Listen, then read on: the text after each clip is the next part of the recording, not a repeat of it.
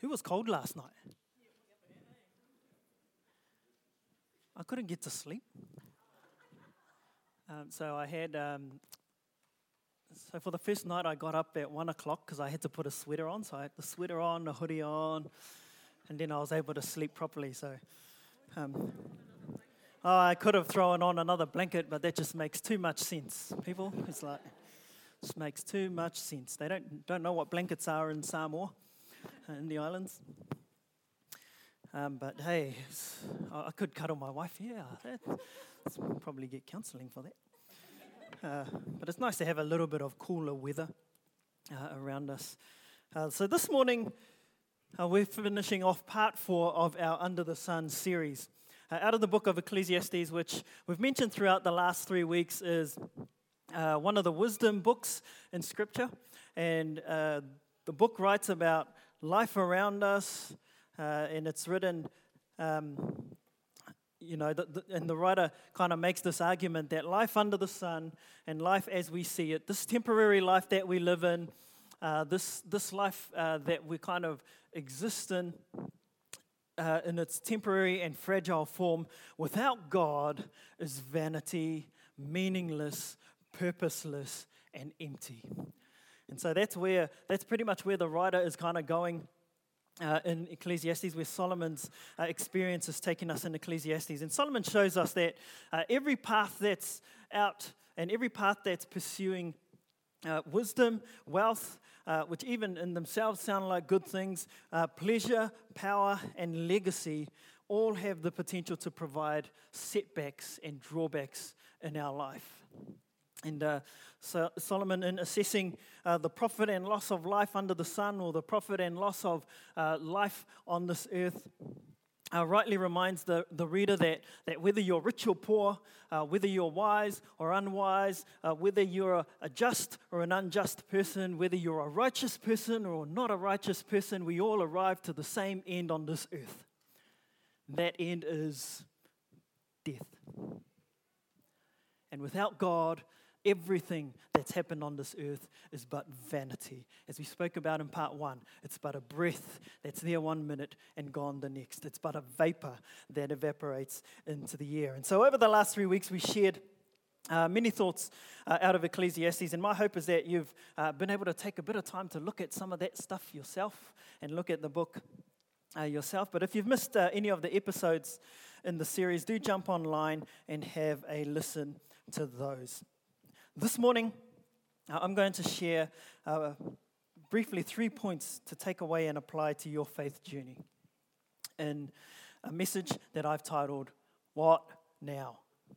I'm not talking about the TV program, What Now? Uh, I'm talking about the question, What Now? After hearing uh, from the wisdom of Solomon for three weeks, What Now? What should we do uh, with this teaching? And the answer to that question is not nothing or just forget about it. Um, but to remember what God has spoken to you throughout the weeks. You know, I believe, uh, I believe that God has put his finger on certain people and on certain things as they've been spoken throughout this week, uh, throughout this series. And so, what now is to remember those things. And so I'm going to share uh, three things this morning uh, for you to remember also.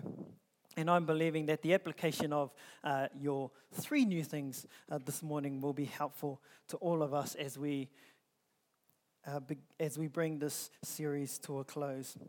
And then at the end of the service, as uh, we've mentioned throughout the weeks in the, in the e news and in our notices, we'll be anointing everyone for the year that is still ahead of us. And uh, I'll talk a little bit more about that as we go along. But let's uh, get into this morning's uh, points. What now? If you're taking points, your first point this morning is to remember life without God is meaningless. To remember life without God is meaningless. A point that is often forgotten and ignored by people. Unfortunately, a point that is ignored and forgotten by even followers of Christ. who decide that they're better off chasing after the things in this world than they are remaining in the house of God and remaining under the hand of God. Solomon in chapter 1, uh, verse 1, starting out the book all the way through uh, into chapter 2, shares his observations of the emptiness and failure of pleasure to satisfy, which becomes a theme throughout his book. He shares on this thing called life and how it just, it, it just fails to satisfy uh, the human being. And partway through chapter 2, uh, from verse 24 on, we hear a, a slight change in tone. And uh, it changes as he introduces this thought that life can be enjoyed when it's rightly viewed as a gift from God. So he goes, Man, life, what's with this life?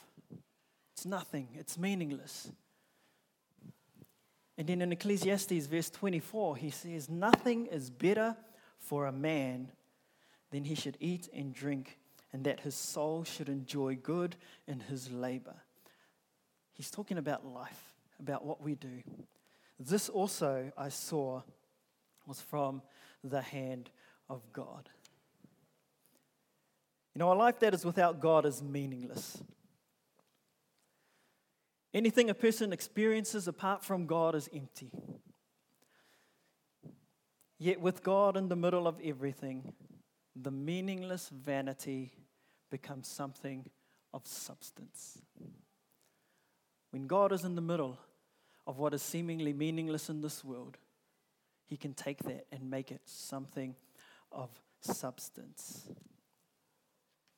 It is redeemed, it is born again it is given a life that is everlasting. Now, we all know that only God can save a person from the cycle and, and torment that Solomon writes about in Ecclesiastes. Only God can save uh, people from the plight of this world and its brokenness. And it's only with the power of God in our lives that we can be transformed and lose interest in playing to the selfish impulse and pride that we may have all experienced, which is meaningless. It's with God that a person can grow in the giving of himself to purpose and to responsibility for God and a mission to God. With God, life has true meaning. With God, life has true purpose. With God, life has true substance. And if we're here this morning and we're experiencing that, experiencing that, well, the great mission is that we share that message with the world around us. And so as we walk through life, we must remember that life without God is meaningless. And secondly, this morning, your second point remember our Creator. Remember our Creator. Ecclesiastes 12, verses 1 and 2. Solomon writes, Remember now your Creator in the days of your youth, before the difficult days come and the years draw near when you say, I have no pleasure in them. While the sun and the light, the moon and the stars are not darkened, and the clouds do not return after the rain. Remember your Creator. So, this is nice practical advice that leads to uh, the conclusion of this book, which is to come at the end of this chapter. And Solomon here is not talking about us just remembering and thinking about God. He's not talking about us, he's not talking about us walking one day and then kind of all of a sudden going, man, life's a bit a bit rough, and then just kind of saying, Oh, I remember God. It's some kind of a feel good lift for us. He's not merely telling us to remember the person of God in thought, but in biblical terms, he is calling us to take an appropriate action that goes along with remembering God. Remembering God and then taking action. Remembering God and then doing. You know, in the Bible, oftentimes when we're told that God remembered someone, it wasn't that God forgotten who they were.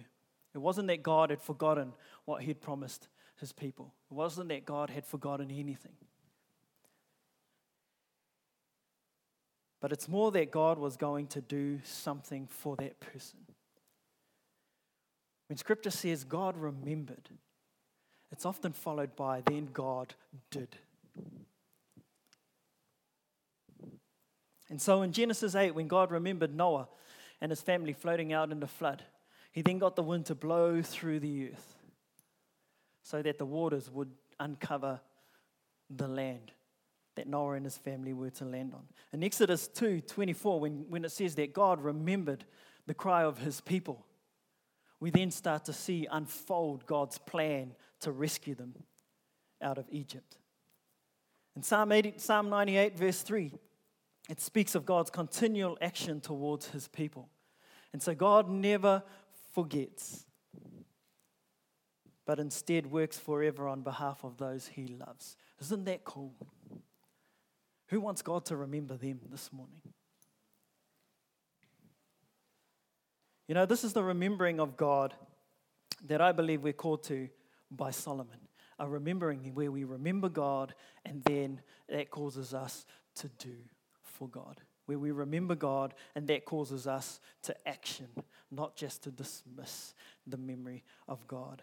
I believe that it's us remembering God's call and then acting on it. That it's God's, it's remembering God's commitment, uh, God's commitment and God's commandments to us and then obeying them. It's remembering Christ and then abiding in Him. Not just the recall of memory, but a remembering that leads us to act. Because again, it's an appropriate and proper response of thankful children of God who love their Heavenly Father. So, our remembering of Him is to be in thought, word, and in action.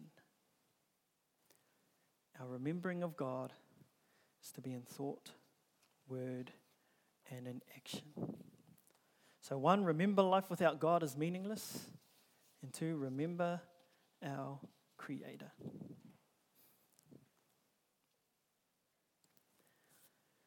And then finally, this morning, Ecclesiastes 12, verse 13 and 14.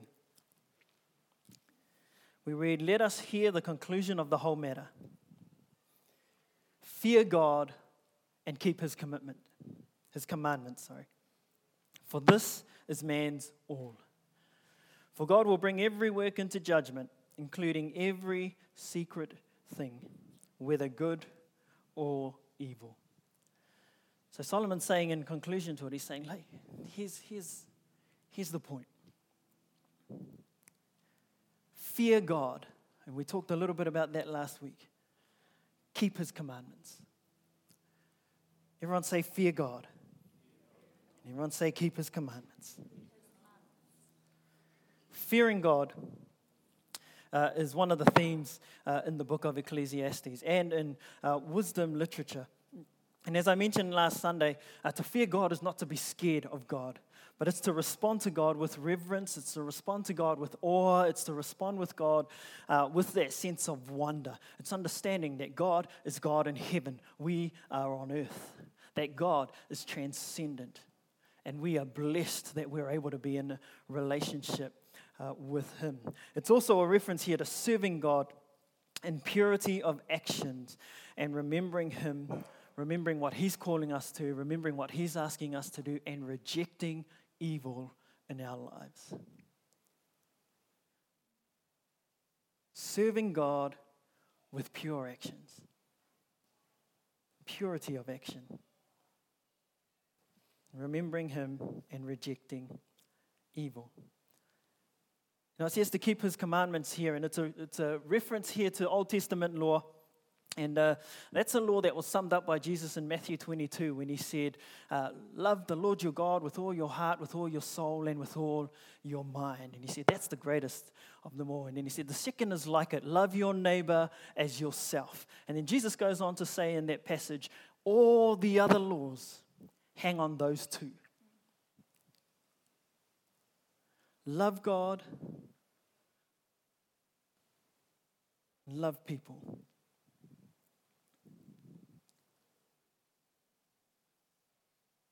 Fear God, keep his commandments. And then Solomon finishes the verse by saying, For this is man's all. You know, I believe here that Solomon's telling us that we're complete, that we're whole, that we uh, are able to fulfill all that God has called us to be when we do these two things.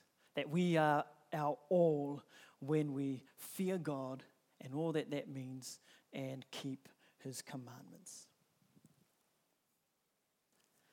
When we have this pursuit after God and not a pursuit after material things, after the things that this world has to offer that are empty, that are vanity, that are like a vapor.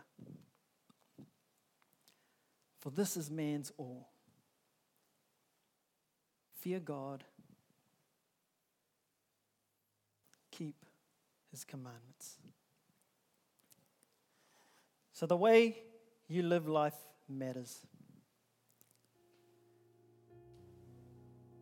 And it matters because we're either going to try and find life's meaning uh, in the things of this world, we're either going to try to find life's meaning in stuff, in our profession, in our money, in our materials, or we're going to try to find life's meaning in Him.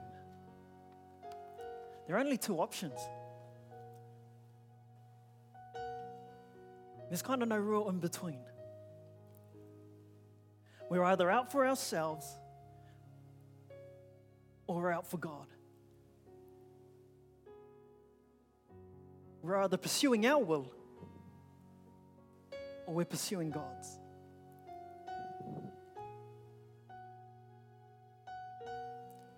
And then in verse 14, the final verse of the book, Solomon reminds us that what we do in this life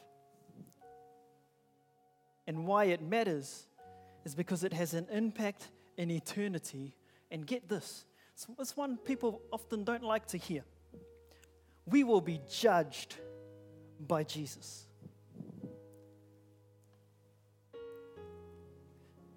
Ecclesiastes 3, verse 17 I said in my heart, God shall judge the righteous and the wicked.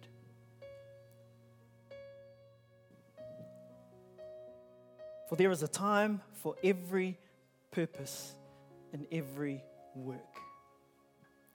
There is a time for every purpose and every work. 2 Corinthians 5, verse 10.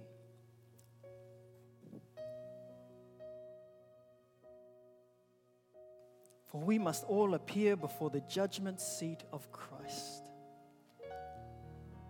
that each one may receive the things done in the body, according to what he has done, whether good or bad.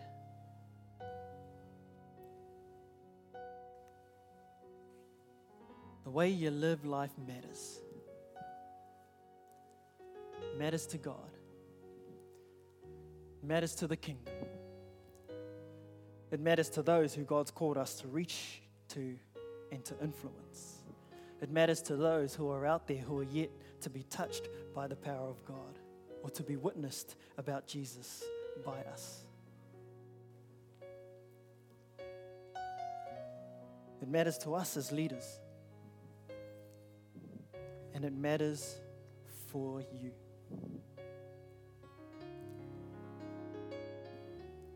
And when we remember, when we're remembering God, fearing God, and following His commandments and His leading throughout our lives, you know, I, I believe that, that that that is where we'll find the fullness of God's joy. that is where we'll find His peace, His protection. Now, I believe that that's where we'll find a growing relationship with God. And I don't know about you, but I always want to be growing in my relationship with God.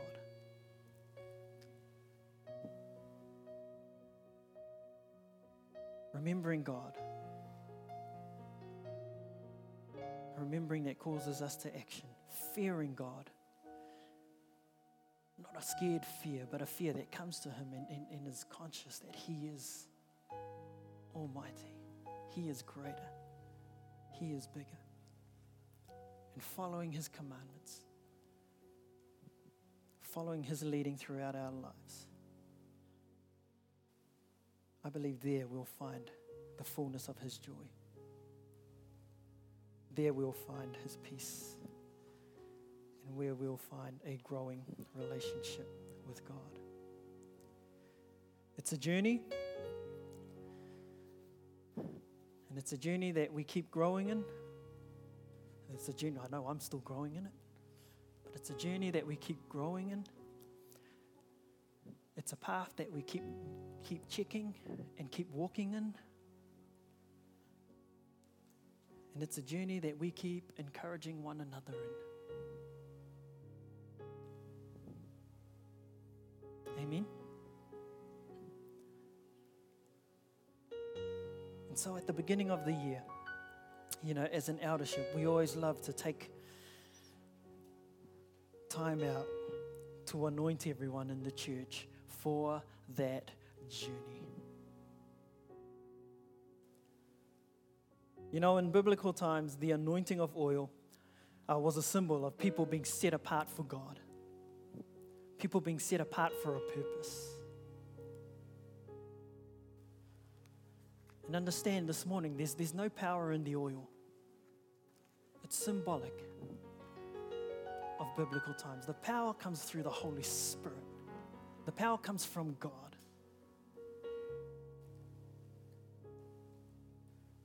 But this morning, the anointing of oil is a symbol for us of God's blessing, of God's protection, and of God's empowering. for everything that He has set ahead of you in 2019. Because we believe that God has gifted you for more than just life under the sun. We believe God has gifted you for more than just a vanity type of life, for a meaningless type of life. We believe that God's gifted you for a purpose, for His purpose.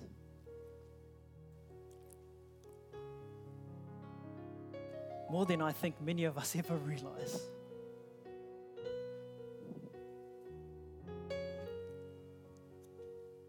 Jeremiah 29 11.